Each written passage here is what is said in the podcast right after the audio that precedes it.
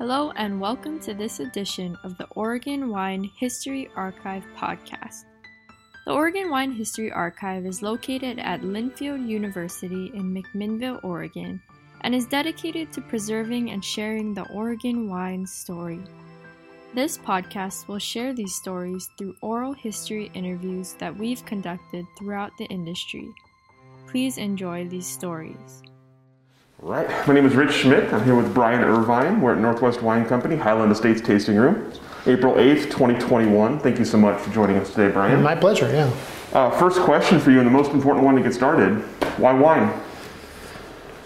Well, I've been working in, in the food business since I was 14 years old. Um, I've always been um, hands on with what I love to do, what I love to learn. Uh, you know, I was at age six, wake up, cook myself breakfast. Um, you know, always like to just jump in. Um, so I took a lot of different paths in my in my early years. I didn't know exactly what I wanted to do in my life, as is, is common with so many people. Um, and after you know working in restaurants, doing the kind of the internet.com boom for a couple years, I realized that I really wanted to be uh, on the business side of the food or wine industry. I just didn't know just didn't know you know where that was in the industry. Um, and you know I grew up drinking a lot of nice wines. Um, you know, in, in Santa Cruz Mountains area in Palo Alto, and um, was was exposed to a lot of great wines. You know, at a pretty young age. Um, and the, I, there was an aha moment for me when a, a, good friend of mine that I used to talk with a lot about food and wine with, he was studying at, at Fresno State, and I, I was talking to him one day. I said, "Hey, you know, what do you what are you doing today? He said, oh, I have a, a viticulture final. I said, what do you have to do for the final? He said, I have to go prune a bunch of vines. and and that was that for me was the the aha light bulb moment for sure. Um, at the time, I was working in a wine shop in Berkeley, um, which was invaluable. I mean, I was you know uh, tasting you know 60, 70, 80 wines a week, really developing my palate and you know also developing my knowledge of wines from around the world, you know, and domestically. And it was like, okay, I want to go to school to study winemaking and viticulture, and so, um, yeah, my wife, my wife was about to get her doctorate in psychology, so she moved her uh, where she was going to, to study to Fresno, and we moved to Fresno for four years, and yeah, I got my degree uh, in enology from Fresno State. Um, I chose Fresno at the time because they had a bonded winery. Uh, was the only, know, Davis didn't have that option at that point. Uh, I was less interested in doing research and more interested in doing the hands-on winemaking side. Mm-hmm. Um, and Fresno was a great fit. I was there with a bunch of really other talented and, and fun people uh, that are making wine all over the, you know, all over the West Coast. And um, yeah, I felt really, really fortunate that I, I had the experience at Fresno. Mm-hmm. Another reason why I why wine is my last name. It, uh, it's Irvine, right? I mean, it, vine is in my name. It, it runs through my blood. So how can I not be in the wine business with a name like Irvine? So it's true. It's right there. Yeah, it's, it's, so, it's I so mean, obvious. It didn't dawn on me till long after I had my degree. I was like, wait a minute, Irvine. That's right. You mentioned kind of growing up around wine and around food. Tell me about that a little bit more. Uh, family family was involved in wine or just interested in wine? just interested in wine. Yeah. No, not not involved in wine at all. Um, but yeah, but my parents did did love wine, especially my dad, and loved wine, and um, so I was able to yeah try some really nice some really nice wines from you know um, a lot of California wine, but also wines from all over the world. Um, yeah, and then food. I just yeah, I started working in food when I was 14. You know, worked in some sort of food service or restaurant for you know 10 to 15 years throughout my life, um, in, in, all aspects, cooking you know front of the house, back of the house. So uh, I still love to cook today. It's uh, certainly a passion. I think something that goes hand in hand with wine for sure.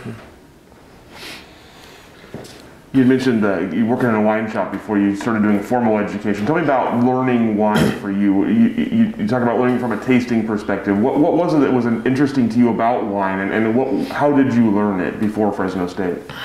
Um, that's a really good question. I think Um, just learning about all the different styles of wine, all the different regions, um, how the you know the same grape is can be different from from you know region to region.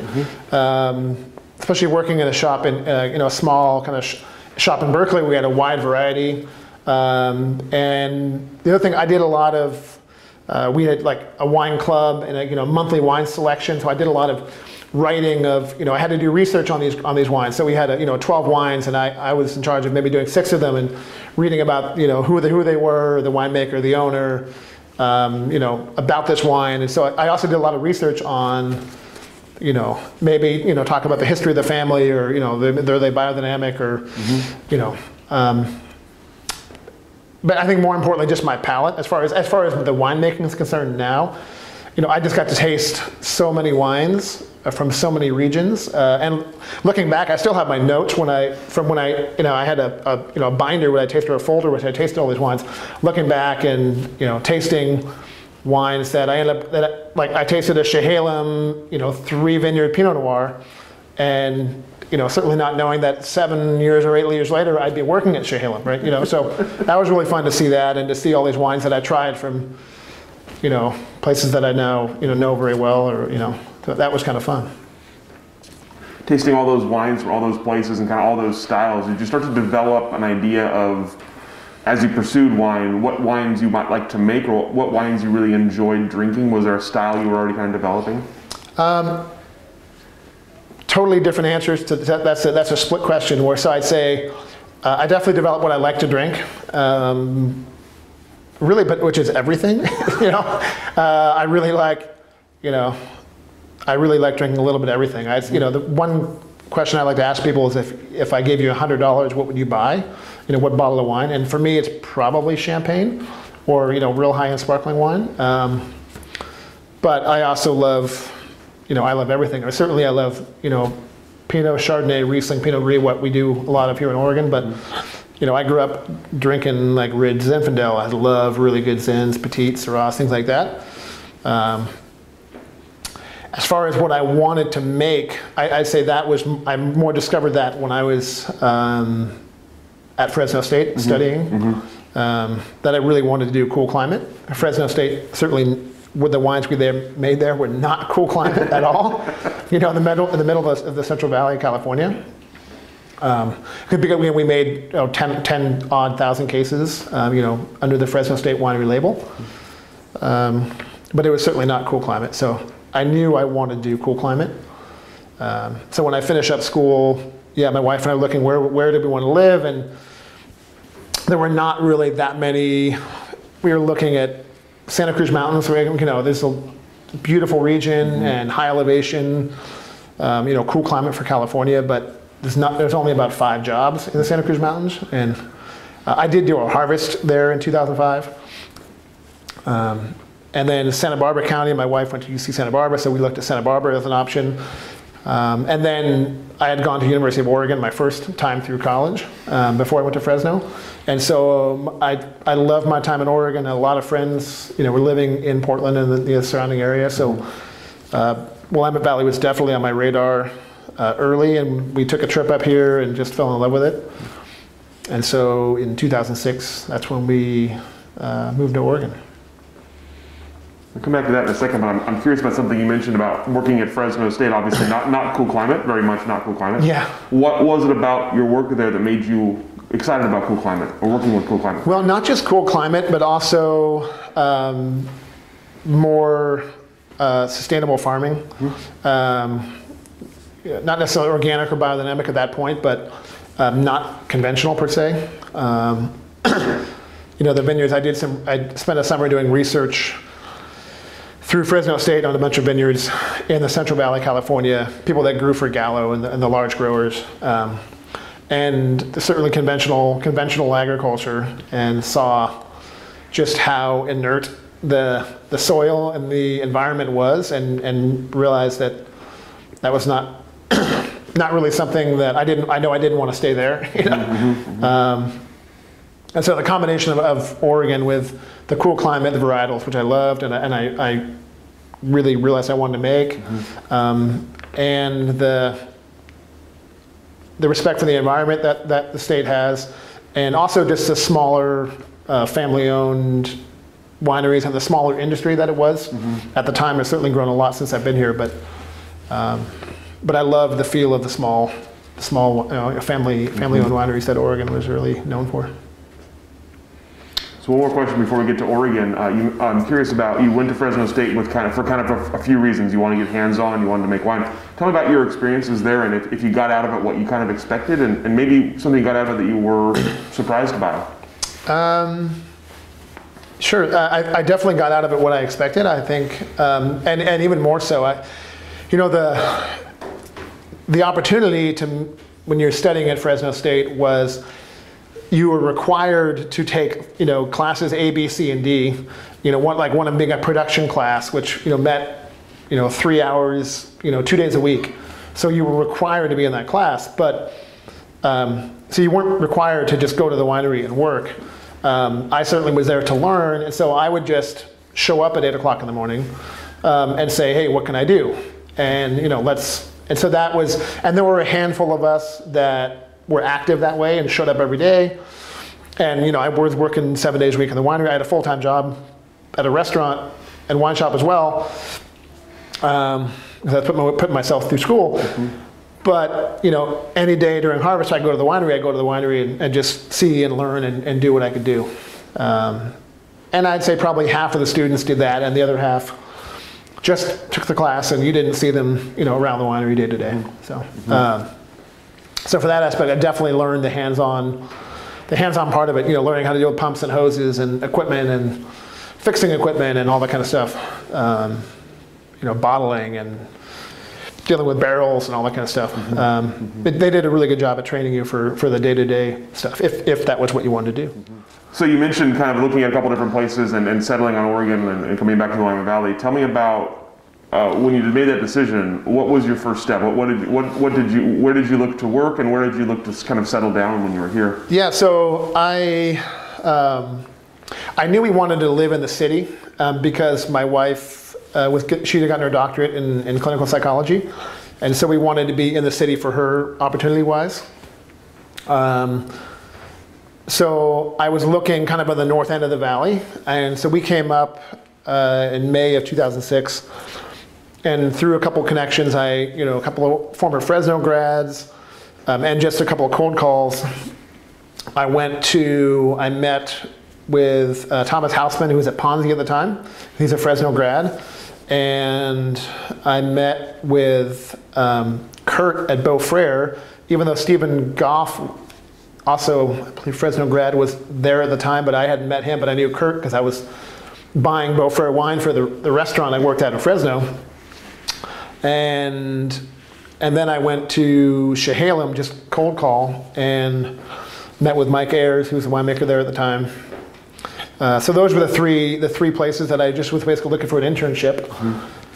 Uh, you know, jobs were hard to come by at that point. Um, and I ended up settling with Chehalem. I just had a great feeling about Chehalem and the place and loved it. And so I, I got an internship uh, at Chehalem and uh, in 2006. And yeah, so my wife and I moved here. Moved here. She was. Uh, people will say I'm. I was crazy at the time. I moved here uh, with just an internship and a, uh, a wife who was expecting a child.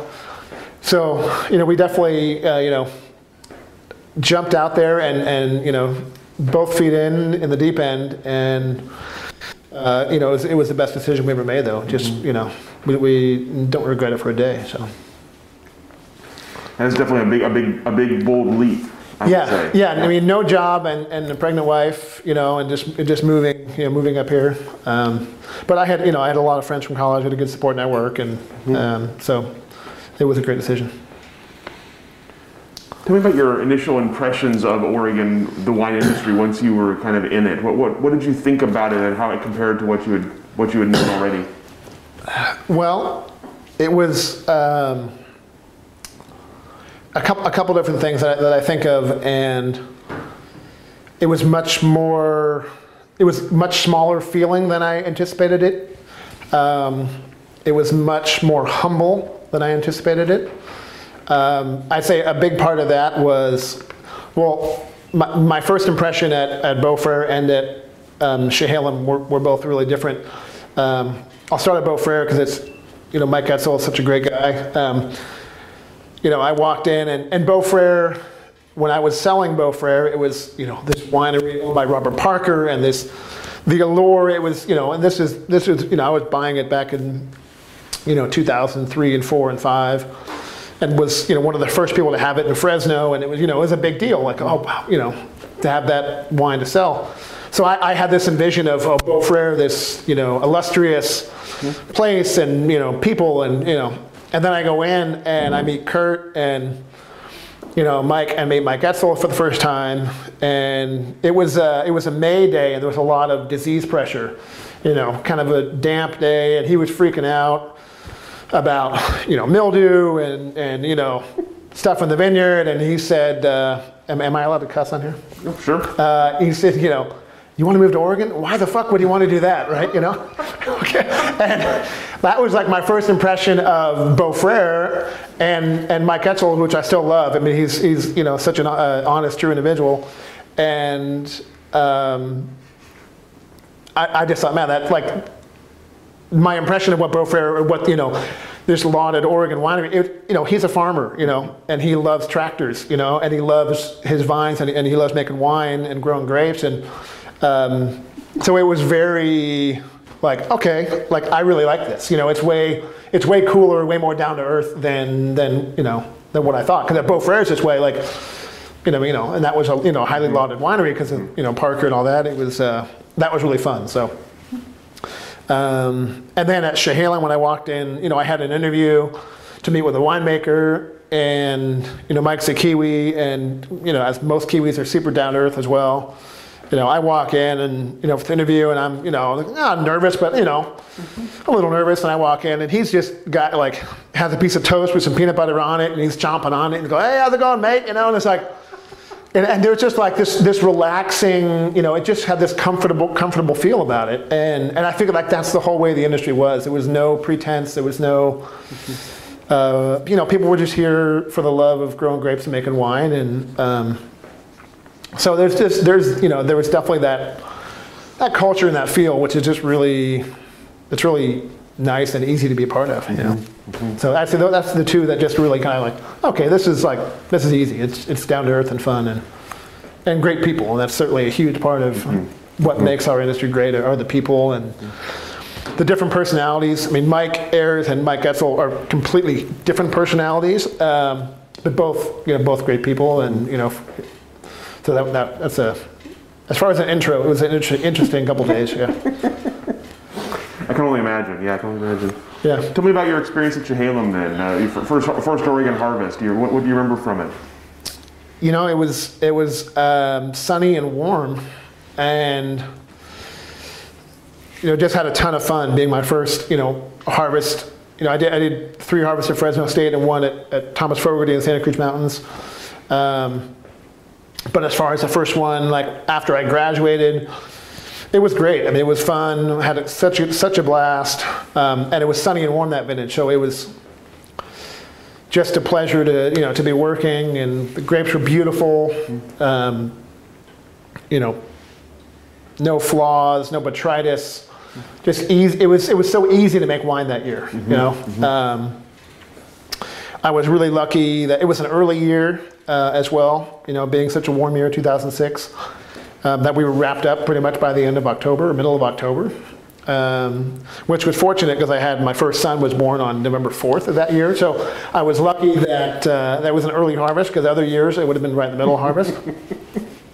Um, so it was a, it was a real smooth, easy harvest. And then um, the cellar master at the time was uh, Anna Campbell, and who was another another just great person from a great family. And after harvest, um, I took a little time off with after my son was born, and I was gonna they were gonna keep me on to you know do some work through November and December, and Anna decided to move on, and so they offered me the position, uh, cellar master. So.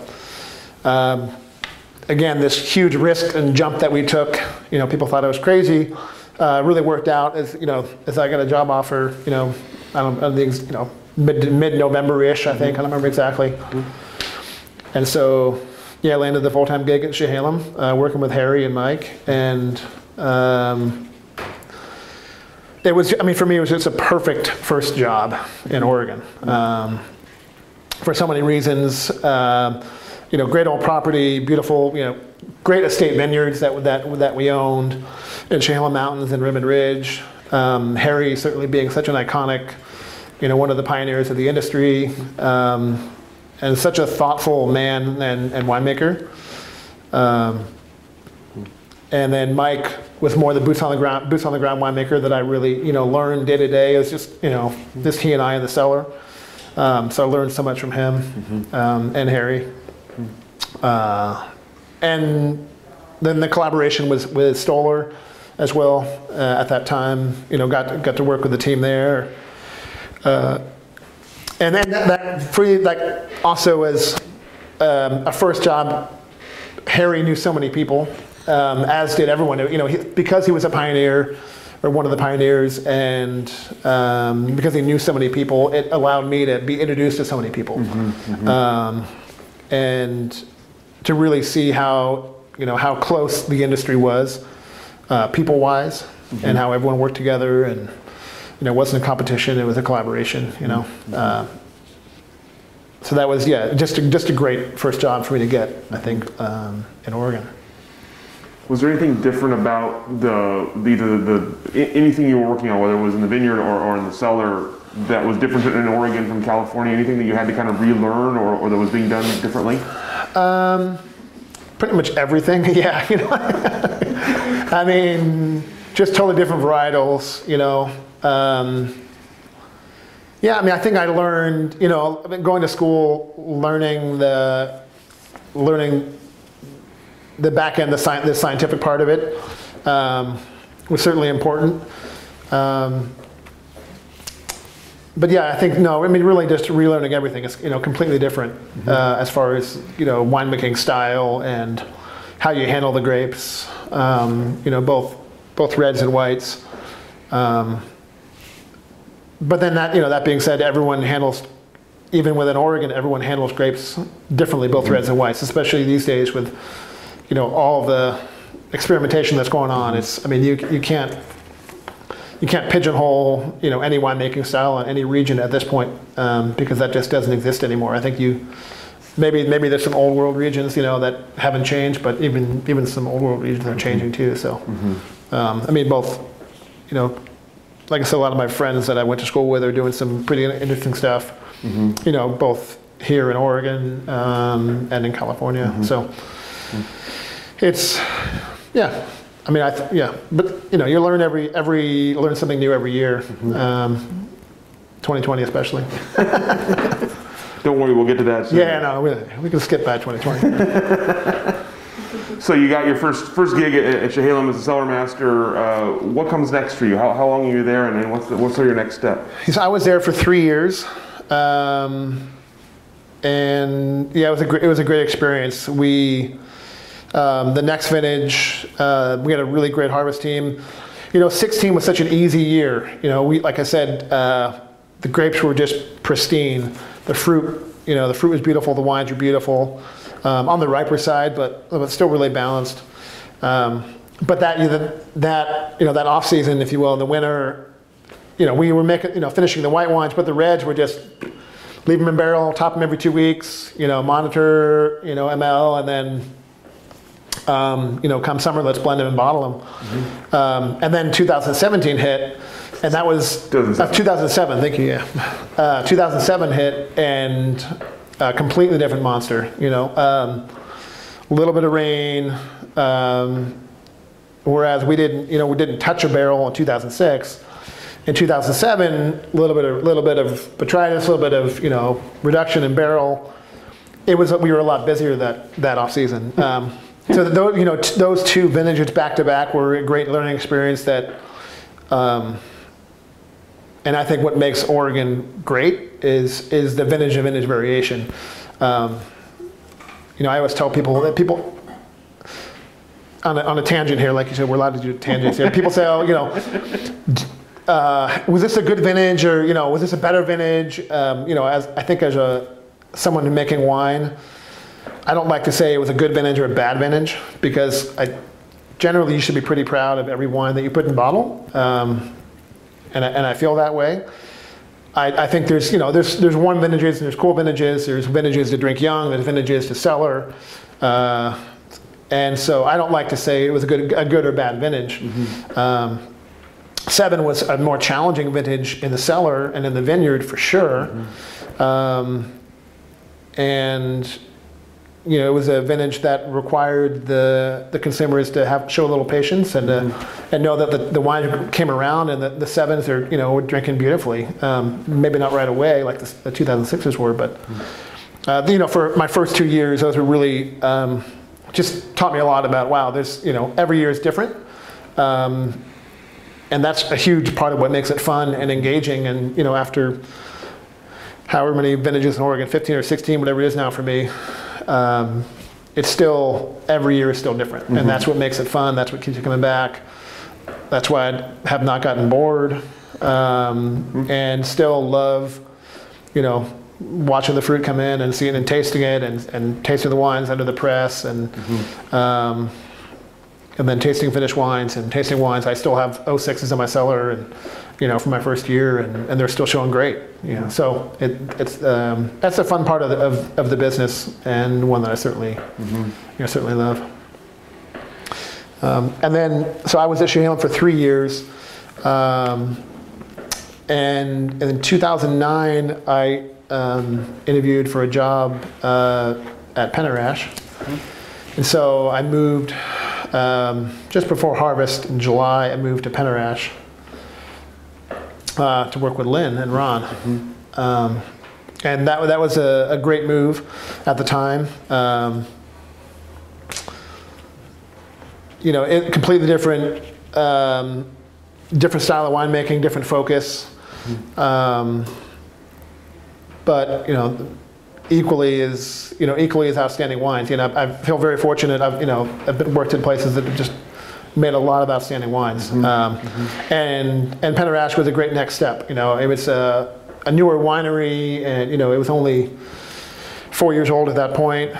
So to work in a, in a newer facility with you know more, a little more modern equipment and, and the you know gravity flow layout, um, and you know tasting room right on the beautiful tasting room right on the property. It was that was a that was a really a great move, and, and I had a had a really great experience there mm-hmm. as well. I was there for seven years, so it's certainly uh, yeah. That's an easy place to make wine, that's for sure. and Lynn and Ron were, were yeah amazing to, to, to work with and learn from. So uh, another another pioneer as well. So mm-hmm. you know I. Uh, mm-hmm uh, yeah, I feel real lucky. You chose you chose well when you chose places. I would say. You know, uh, yeah, it's not, it's not lost on me. You know, uh, and I didn't. You know, I didn't. Uh, I'm a pretty loyal guy. You know, I don't. I've always worked for people for a pretty long time. Um, you know, I, when I was at Chehalem, I, that was the only job I interviewed for. I wasn't, you know, wasn't really looking to leave Chehalem at the time. Um, but a good friend said, "Hey, you know, Penner-Ash is looking for somebody. I think you know you might." I hadn't hadn't met Lynn Ron at that point. Mm-hmm. Um, but met with them and, and yeah, knew, knew right away it was a good fit, and I got the job. So it was a, yeah, it was a good move. You talked about kind of great wines, different styles. Tell me about what was different uh, going to Penner-Ash from Chehalem. What was different about the style? What was different about what you needed to do or, or to know there? Uh, yeah, I mean, we didn't make uh, as much as much white wine. You know, that was a, a big part of it. You know, definitely more. Mm-hmm. Um, a little bit of Riesling, a little bit of Viognier. Um, so, uh, and then, uh, you know, heavier focus on, on the Pinot Noir for sure. Mm-hmm. Um, and just, you know, different style of winemaking, um, different palate. You know, I mean, every, every winemaker has their own palate and, and their own style they're trying to create. And so, um, yeah, I would say, you know, uh, uh, yeah, just, I mean, just a different style of different, different style. I mean, I don't know if it's, I don't, I don't like to, uh, it's, it's, hard to uh, say, you know, this style is better, this style is not. You know, they're, they're just different styles, whether it's, you know, you have more extractive, you know, higher acidity or softer tannins or whatever it is. Um, you know, there's just different profiles. And also the fact we bought a lot of grapes. So Chehalem was a, prim- an estate-grown winery. Um, so we had the grapes we, we worked with, and then Penner being had an estate vineyard, but also purchased grapes from, from so many other sites. Um, that was probably, the, I, now that I think about it, the, the biggest difference is, yeah, working with a variety of sites, um, you know, that we didn't, you know, that we didn't own, own the vineyards. Um, so producing a lot more single vineyard wines, uh, Pinot Noir, um, a lot more uh, smaller fermentations, um, keeping every, every little block separate, uh, especially from all the different, all the different vineyard sites. Um, But yeah, there was, but, but great wines nonetheless, for sure. So as you, as you, I'm curious about, before we move on from there, you talked about your first two vintages being very, very different and very, very opposite, and, Yeah. and, and kind of introducing you to Oregon and the vintage varietal, or vintage variety. Um, as you look back, do you have a preference for, for type of, for type of uh, vintage you prefer, type type of harvest season you prefer? For a type of harvest, or, or like for the for the finished wine, you mean? I'm, I'm sort of curious, like, from, as, from, as a winemaker, which, do you prefer an easy season or do you prefer a challenging season? Oh, I prefer an easy season. I mean, 2007, uh, I was, you know, at 12:30 in the morning, uh, in the dark, you know, loading empty bins onto a uh, truck that Sterling was driving to haul back to Ridgecrest or Stoller. I don't remember. Um, I'd much rather not do that um, than because we you know we had to pick everything right away because it was the rains were coming. Uh, I would much rather not do that, and much rather you know rather uh, have uh, have you know 70, 65, 70 degrees every day during the month of September and early October, and be able to pick when you want and have things flow in at a nice easy pace. Um, now that being said, you know again I you still want variation, you know. Uh, you know, moved to Penner 2009 was another warm year, pretty pretty straightforward. Not straightforward, but you know, not a lot of uh, not as many you know challenges.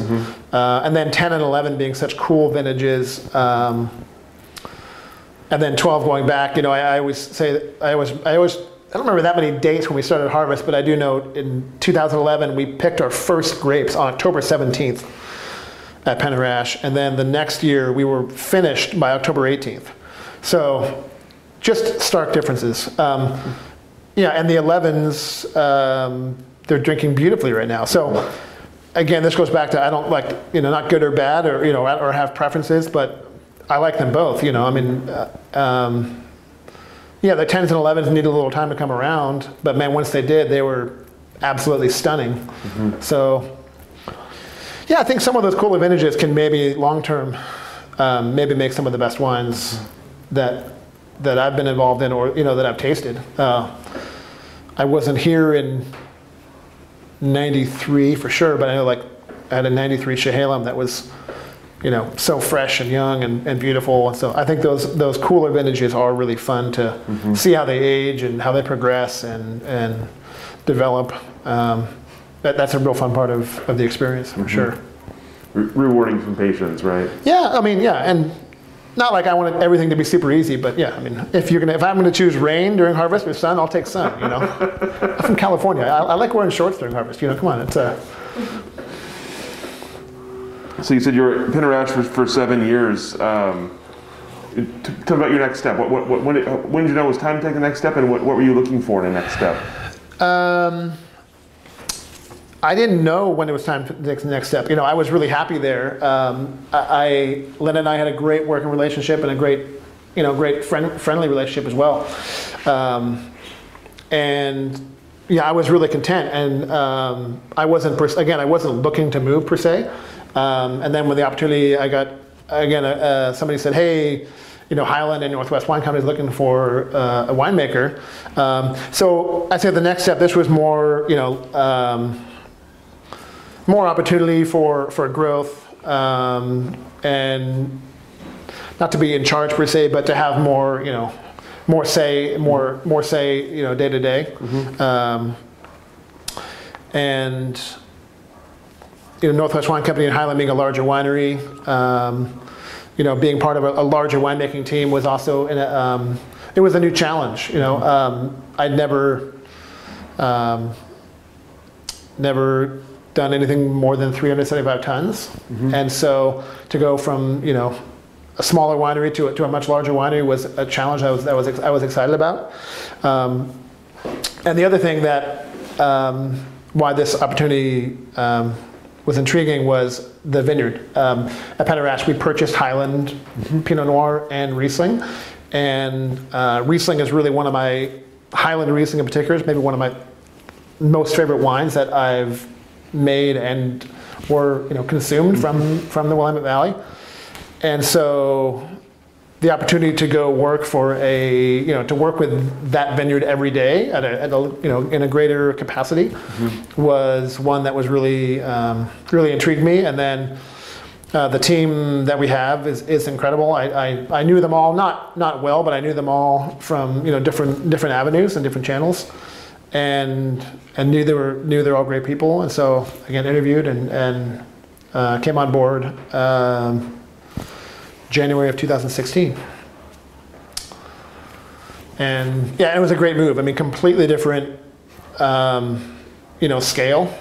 Um, and at that time, it was, a, it was a perfect next step. Again, I think just a great challenge, you know, for only making one, you know, Pinot Noir and in the 45 plus category um, to making that wine, but also making a lot of Pinot Noir at the you know the 15 to 20 dollar category.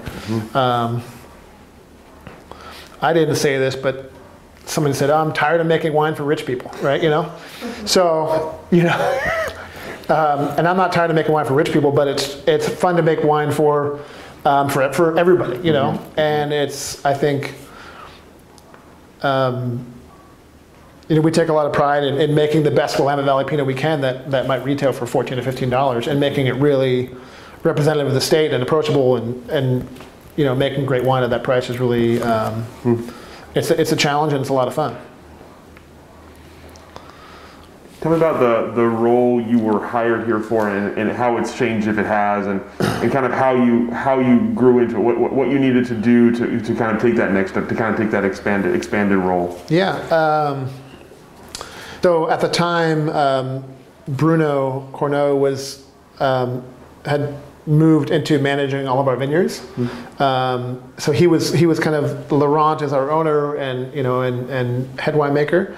Um, and then Anne, Anne Sery and Bruno were the were the two winemakers um, as well. Then Bruno moved into viticulture, so then I came on as the, the kind of co-winemaker with Anne. Um, and like I said, changing you know the scale, going from you know 300 tons up to you know 3,500 tons or so, it's a pretty big jump. Um, and then I started, yeah, I started January, and Anne was pregnant and had her baby, I believe, uh, early March. So then she was, you know, gone for six weeks. So I had a, a short window with her, and then I had a, another sh- decent window where she was out. So um, I, I've, you know, I kind of thrive. I feel like I thrive under pressure. I, I love. Uh, I love the intensity of, of harvest and of all of that. And that was kind of a little mini harvest for me, I feel like, because I was thrown into it and, you know, had a new team that I was, you know, working with on the you know, production side, uh, a much larger team. And they didn't know, know me from a hole in the ground. And so that was, that was my time without Anne there uh, to prove myself, you know, to them and also to myself that hey you know i mean i knew i could do it but it was it was certainly a really good time for me to prove myself on this scale. Um, and coming off the helping finish the 15 vintage was, was a somewhat challenging vintage um, that was uh, yeah it was a great it was a great it was challenging but it was great because I, I, again i had to just jump in and and do it and that's and i like i said i, I feel like i tend to thrive when um, when i'm up against it. So and i certainly was at that at that point so. And that being said i had a great you know with laurent and bruno. It wasn't like i was completely alone. We, i mean we've got uh, a great team of experienced winemakers that, that i work with and so certainly wasn't alone in all this. Um, but day to day, yeah, it was uh, it was it was a great experience to have that time without Anne. Um, I, you know, she and I worked so closely together and had such a great relationship, and it was certainly it was a good experience for her not to be here for a little while. Makes sense. Tell me about that that scale. Obviously, you mentioned kind of making you know you working with so much more wine. Tell me about the, the logistics for you of kind of wrapping your head around making wine at that scale. What what what, what was what did you need to know maybe, and then how did you kind of figure out find your way? Um, I mean, I'd never worked. I had to know like, the equipment. You know. Uh, how to deal. With there's certain pumps I'd never used before. You know, there were certain, I've never dealt with a tank that size before. Um, so just I mean, learning learning the logistics of the equipment and that kind of stuff. Um, and then also again another a slightly new, different winemaking style. Mm-hmm. You know. Um, but I mean, I, at that point, I you know I had ten vintages under my belt, so it wasn't I wasn't anything I couldn't you know I didn't feel comfortable mm-hmm. comfortable doing. Mm-hmm. Um, and I think they hired me knowing you know that that, that I could you know it, it wouldn't be a problem. Um, so I think it was just the um, yeah, just just a lot of a lot of new stuff. But um, I think once harvest hit, that was a that was certainly a bigger. Yeah, learning new equipment and you know dealing with a lot more um, fruit that had been you know harvested in the field, mm-hmm. um, things like that. Um, yeah, I mean, lots of lots of you know bigger pumps, bigger tanks, bigger presses. Um, but that being said, it's all the same basic principle, so it's nothing, you know, uh, it, did, it wasn't that different, you mm-hmm. know, uh, just at a bigger scale. So. And obviously, the facility is known not, not just for making a lot of wine for itself, but making a lot of wine for others as well. So I'm curious what your role is with the custom crush part of Northwest Wine. Yeah, I mean, we make so we, we do, and, and, our custom crush clients have you know they come and go. That that's when Laurent started. It was a sort of a, an incubator for small wineries. So, mm-hmm. um, you know, some have some have come, and we brought in some other ones. Um, so, and we work as a team on everything. So we're not split up as far as like white winemaker, red winemaker, mm-hmm. or that kind of thing. We, we we taste and we do everything together. Mm-hmm. Um, there are certain day-to-day roles that we you know settle in on in the winery. Um, but um, on the custom crush side of thing, that's that's really been fun because there's we have a variety. We have some custom crush clients that have winemakers, mm-hmm. and so we you know they're really driving the style and mm-hmm. You know the day to day what we're doing with the wine. Um, and so it's been fun to learn from, from some really talented winemakers on that side of things. Mm-hmm. And then we also have the custom crush clients who um, just own the vineyard and you know are not involved in the winemaking at all. And so um, you know they they rely on us to you know as far as the style and the day-to-day winemaking mm-hmm. uh, and just make the best wine we can for them. You know, representative if, if it's for their site or for other grapes that they're buying. So. Mm-hmm. Um, yeah, that's been that's been a fun part that I hadn't really dealt with before, um, and one that I really yeah I really like, which is you know again, going back to the collaborative part of it, it's working with other winemakers and seeing some of the techniques that, that I've not tried or we've not tried. Um, and, um, and also, there, there's a real fine line there too when, you know, we're helping them make the wine and we disagree. You know, I don't, I don't, we think, you know, are you sure you want to do that? Or, um, and I've, I've really enjoyed that part of the relationship with these other winemakers is, mm-hmm. um, and and not just with that, but also you know. Uh, over the years, with you know, with Lynn and with Harry and with Mike and with Laurent and Bruno, is um, is disagreeing, you know, as we're tasting, um, and then coming to a consensus. You know, um, that's part of the learning aspect. You know, that that I, I really I really enjoy, and um, you know, and again, makes every year really fun. So. Mm-hmm.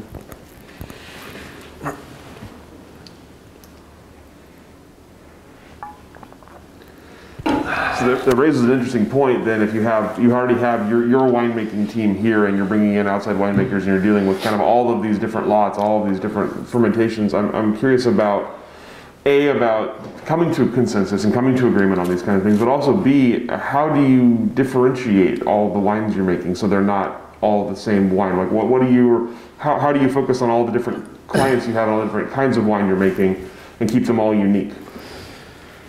Well, I think primarily because they're all from different sites, you know. So, um,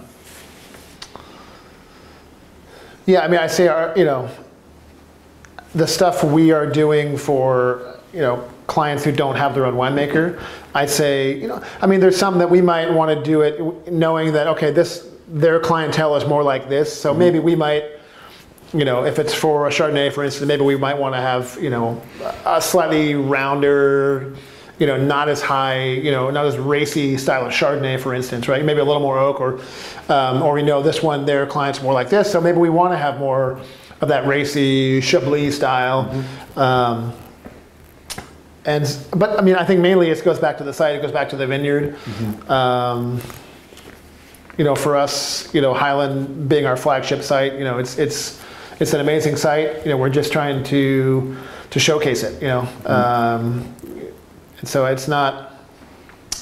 Yeah, I mean, the you know the winemaking style is really about about the vineyard. It, it, that's where it starts. Um, and that's another real fun part of our company is that we own a lot of our own land. Um, I don't know our total acreage right now, but it's it's pretty substantial, and so we have a lot of control. and um, yeah, we, we have a lot of consistency with the fruit that we're bringing in every year. So, mm-hmm. um, yeah, it's respecting the site, respecting the fruit, and that, and that for, for all those for all those people, you know, mm-hmm. um, those those small small growers, I, I would say, uh, you know, their sites are all unique. They're you know from Peach Mountain to you know Chehalem Mountains to you know Dundee Hills, wherever they are. Um, it's uh, yeah, each site's very unique, so just kind of taking good care of the grapes. So let's talk a little bit about, about 2020, since we've, we've come to that point in the story here. So okay. obviously, two, two major challenges going on in 2020. So let's start with the, the pandemic and tell me about last spring and, and, and when when the, when COVID hits and, and things going to shut down. What's the effect on you and what's the effect on, on your work here? Uh, personally, um, yeah, it was uh, challenging in that I've got two two kids, um, 14 and 6. And so them being taken out of school, um, you know, my wife also working full time, and therefore we had instantly had no school, no daycare. Uh, so I had to adjust my schedule. Uh, where I was working kind of half the day and Anne was working half the day. Mm-hmm. Um, we also were trying to limit the number of people in the winery, um, especially in you know tasting where we're you know in intimate quarters. Um, so we had to. It was challenging that we had Anne and I taste together every day, almost every day. And so we had to, you know, I got in early and then we would overlap for an hour or two so we could taste and talk about the wines and, and this. And then I would take off and go home and then she would and kind of run the afternoon.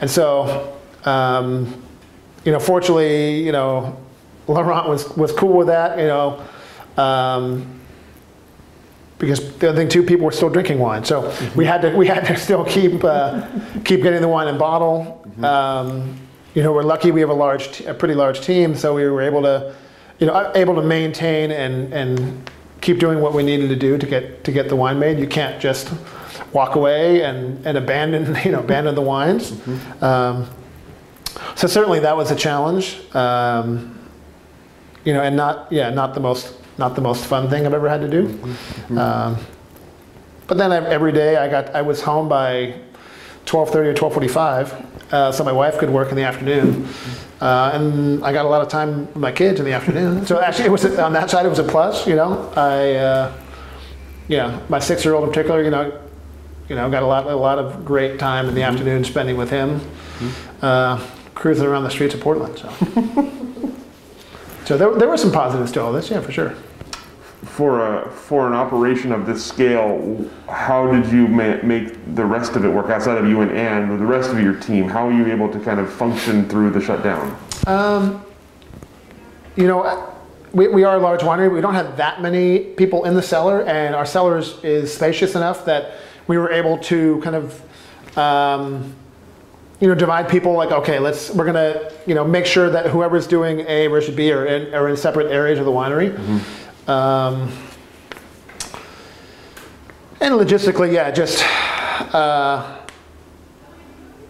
the more challenging stuff was the break room, the bathrooms, mm-hmm. you know, lunchtime. Mm-hmm. Uh, that that was more sanitizing everything, you know like everyone else. Um, that was the more challenging part was, uh, making sure that you know okay so there's a sign that says in the kitchen here no more than three people in the kitchen then you walk in and there's six people in the kitchen right? Okay so then being the bad guy and saying and you know kicking people out and saying come on let's you know because we really you know early on we didn't know what was going on. We didn't know how, how serious it was how you know all that stuff. So um, yeah it was it was not a ton of fun. Um, but we're, we're a pretty tight team and you know it, it, it ended up being fine. You know we've not had any major issues with it with it at all. Um, so it's just been what you know. It's been day to day now for a long time. So it, it feels like uh, it feels like normal, right? You know. Yeah, it does feel like normal. Yeah. Yeah. Uh, talk about the other the other part of 2020, obviously Harvest 2020. Uh, tell me about your kind of recollections of that and how you dealt with the, the fires and the smoke. Um, well, that was another thing with, with the pandemic is um, you know being a French owned French owned winery. Um, we like to have international interns. Uh, that's a huge part of, of um, our, the experience for us during harvest. And, and what we want to do as far as reaching out and having students from France, from Chile, from South Korea, from Italy, Switzerland, all over Germany come and work harvest here. And so um, I do a lot of the hiring for harvest, and yeah, having to have this great harvest team that's ready to come over, and then really April, May, have them all to not be able to come, and then scramble to find um, people that could work harvest. Uh, that was certainly another challenge. Um, and then that leading up to harvest, um, we ended up having a great team, which which made it made the harvest you know a little bit easier. Uh, we had a few people return for for their third harvest. This couple returned for their third harvest, um, which was great to have some experienced people. Um, and and then yeah, then the smoke kit, you know. Uh, so the combination of the two certainly made it you know unforgettable. Um, and yeah, I mean it's, it's certainly one that uh, you know is going to go down in infamy um, for for so many reasons. Um, you know, we're we're unique. I haven't talked to that many other. I mean, I've talked to a handful of the wineries. We're pretty unique in this year in that we made a lot of wine in 2020. Um, you know, Laurent's been talking about it. We, it's been you know public knowledge. You know, I mean that we've been what we've been doing, and you know because we own so much of our own land, um, we own some you know, mo- you know a lot of our own grapes. There was really no choice but to bring everything in. Um, and I, I, think it was it's an incredible decision because we've learned so much. Um, you know, we've learned that you know there's so many people that have dealt with it and said you need to do A, B, C, and D. This is what you should do with with these grapes. This is what you should do. You know, with with grapes that are affected by smoke. And you know, we came to the conclusion, like, you know, early on, we're like, that just doesn't make any sense to us. Um, let's let's so we did a couple trials and realized like that's not what we want to do you know? We want to we, we have some other ideas um, and and also realizing that yeah some of what even some of the smoke affected grapes um, are not that bad you know? The finished wine although it's not finished yet is way better than what we thought it was going to be at this point. Um, and I know there's a lot of wineries that chose not to make any wine, not to pick any grapes, or very little. Uh, and yeah, I mean, I think they missed out on a little bit of a learning learning opportunity. Um, certainly, wildfires are not going to go away, and it's going to be something we'll, we'll probably deal with again. Hopefully, not anytime soon, um, and hopefully not to that magnitude. But I know we'll, we'll be we'll be prepared. You know, and if you you go back to like 2007 vintage, um, which was a very challenging year with a lot of rain. Uh, I know the the best wines were made by experienced winemakers. Uh, I know Harry said that. I mean, Lynn said that. It's like, which 07s should you buy? You should buy the 07s from the trusted winemakers. You know, the Ponzi's of the world, the Adelsheims of the world. You know, um, that have been doing it and know and have been around and dealt with a little bit of that. So uh, for this year, I think I think you know moving forward, we're all going to be better off, and I think you know the next time it happens, we'll be able to you know really thrive in that environment uh, because we have so much experience. you mentioned some sort of new techniques, and without having to be any more technical than you want to be, I'm, I'm curious. You, you found you found some things that worked for you. Are they things that are they, were they was it a surprise to you that what what, what did and didn't work? Um, yeah, I, I don't, since I've never done it before, I, I mean, I can't say I'm surprised, you know. Uh, I say I'm not surprised. I mean, I think there's some things that we thought would work that work pretty well. Um, we've used uh, milk as a, as a fining agent for smoke, and that's worked really well. Um, so, I mean, it's, and it's not, it's not like something that, you know, people have used milk before. It's not uncommon. Um, I would say it's slightly, yeah, it's, it's worked better, and more than we, more than we, you know, it's better than we thought it would be. I would say, um, but not surprised per se. Yeah. So as you uh, as you kind of look back on your time in Oregon, is there something that you're particularly proud of, an accomplishment you're particularly proud of for yourself? Um, you know, I love, I really love the teaching side of it. I love um, having interns um, and having people come, you know, every year. And so, um, yeah, I would say the friendships and the relationships and, um, you know, seeing people that, you know, have come and worked their first harvest and now are incredible winemakers. Um, I, that's certainly one of the most satisfying parts for me. Um, and yeah, a- after this many years, you know, there's quite a few people that have their own brands now, and you know, either had their first or second harvest, you know, um, where I was working and with me, and so yeah, I think I mean then and still being friends with them and um, and colleagues, and you know. Uh, yeah, that's certainly a real rewarding part of the industry. Um, I do love the the teaching side of it, you know, and uh, yeah, it's just a lot of fun, you know. So I, I love talking about wine, drinking wine with other people. I'm, I'm a very uh, I'm, I'm an extrovert for sure, and you know the winery the winery industry has a lot of more introverted people who just like to dig into the cellar and you know hide all winter long amongst the barrels, you know. And, and I'm not one of them. I, I love you know uh, talking about wine. I love meeting with people in the wine club and you know working weekends and doing barrel tastings and you know geeking out and uh, all that. I mean, I love all all parts of, of, of the wine industry, and that and that's a big part of it. So, uh, you know, whether it's yeah working with interns or you know, um, you know, selling wine on the on the side as well. It's, it's all really it's all fun. I mean, it's a great it's a great it's a great industry to be a part of. It's a great way to make a living. Uh, it's never lost on me that uh, that I get to make wine for a living. That's for sure. And being the wine guys, you know, it, it's kind of cool. You know, you know. And, and living in Portland as well, I, you know, I consciously have not moved out to, to wine country. Um, I like having balance in my life. Um, I like having, you know, wine friends and, and wine as a career. Um, but I, but I also don't want it to define me as an individual. Um, so I like living in Portland. I like having people that are in the wine business, but also people that work for the city, you know, or attorneys, or you know, work in software or whatever. I like having I like having that variety uh, and that balance, and, and I, I- really feel that where I you know live in the city, work in the country.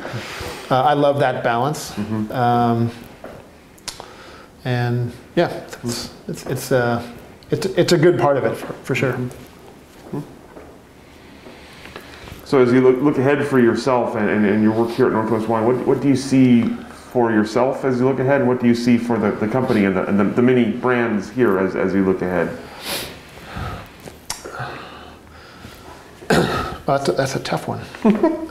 um, you know, I mean, as I said earlier, the great thing is every year is so different. Um, so I think you know we're continuing to grow. Um, the industry is continuing to grow. I mean, I think you know, being a Californian who moved up here, um, there you know, there's certainly a bad a bad rap that some of us get. You know, uh, and I would say living in Portland now, there's a lot of Californians, but a lot of non-Californians too that have moved to Portland and the Willamette Valley because it's a beautiful place to live, and the people move here for a reason.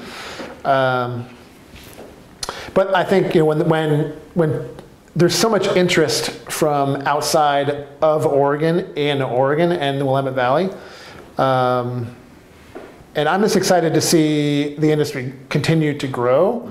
Um, I mean, just yesterday with the you know the Ponzi's and uh, you know when when when you know I left Penner-Ash just before they sold to Jackson Family, and I think oh people say oh Jackson Family you know this big behemoth coming in and buying up and you know how many properties they own now and all this. It's like well.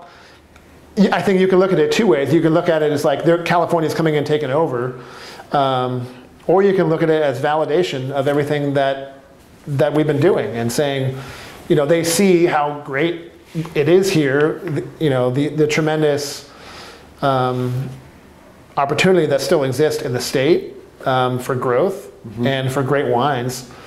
And yeah, I mean, there's, I think the future is really bright for, for the Willamette Valley. I think it's going to continue to grow. And I think, you know, Laurent has built a really, really a great company um, that's really set to to thrive and survive. You know, um, and I'm excited to be a part of it. You know, it's you know we're going to continue to grow and and I'm sure we'll have new clients. You know, as as people come up and more stuff planted and you know mm-hmm. there'll be more opportunity, more people to learn from, and you know more wines to make. So it's uh, it, it's only going to get better. Mm-hmm. So. You mentioned something earlier when you when you first came up. One of your first impressions, one of the things you were excited about in Oregon was kind of lack of pretense and kind of the, the kind of humility of Oregon. You've been here now 15 or so years. Uh, is that still true? Is, is Oregon still a similar industry to what you came into? For sure, yeah. I mean, you look at the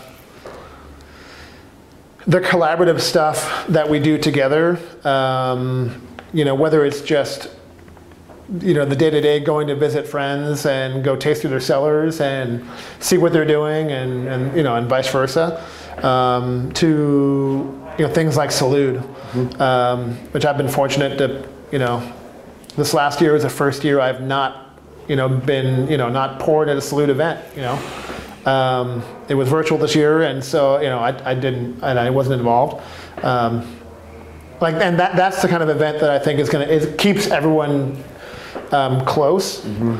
and keeps everyone together, um, as well as IPNC and OPC. Um, I think all those types of things are really, you know, keep the collaborative aspect, collaborative energy, mm-hmm. uh, real vibrant. Um, when you have to, you know, for for Pinot Camp, you know, you're getting these winemakers together and they're putting on these seminars and they're, you know, they're, you know, can't, you know, bus counselors and, you know, and, and staying up late at, at Lumpy's with, you know, with people from other wineries and, you know, and, and buyers from around the country, around the globe. Uh, these things, that's how you, that's how you stay, how you stay close and stay friends. And, um, and I love, I love all of that about the industry. I think it's, you know, I, I don't see it, uh, I don't see that going away. Mm-hmm. I mean, there's a little more because it, it is so large now. You know, I don't know everyone. You know, uh, I mean, the first couple years at the Oregon Wine Symposium, like, you know, you know everybody. You know, now you walk in, oh, you know, maybe you know a third of the people or half the people, right? You know, mm-hmm. because there are so many more people. Um, but I think the the people that have been, you know, that are still involved, that have that have you know been that worked for the pioneers. I think that spirit is still really strong, mm-hmm. um, and and I, I, don't think I don't hoping yeah I don't think it'll go away. So. Mm-hmm. You mentioned your role as sort of an educator and as a, a finder, a bringer of talent to, to the winery. I'm curious uh, if someone were to come to you and, and ask for your sort of words of wisdom on getting into the Oregon wine industry what would you tell them? What's what are the keys to what, what are the kind of key words of wisdom there? Man, um,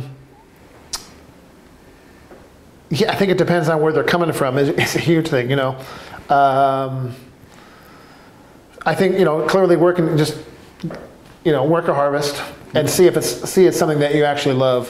You know before you before you move here, before you commit. Hmm. Um, and because it's certainly not for everyone. And we see some people that love it, and some people that you know do it and be like, ah, this is just not for me. You know, I mean, and and you can tell right away. You know, so. Um,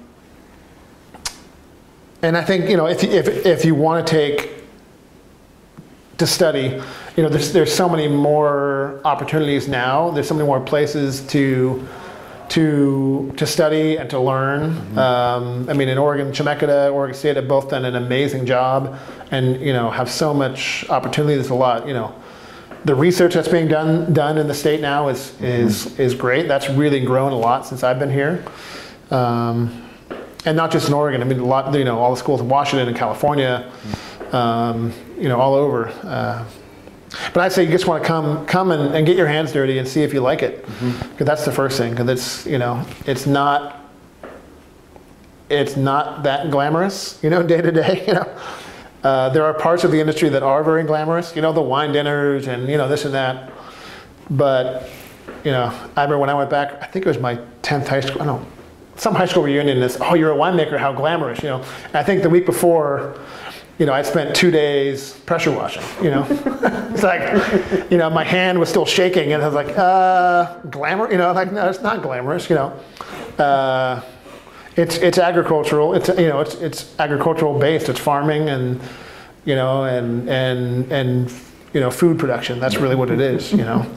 Um, and that, and yeah, so people get in because they think it's going to be glamorous, you know. Eh, come, come and see first before you, uh, you know. Mm-hmm before you um, commit, you know, for sure. Mm-hmm.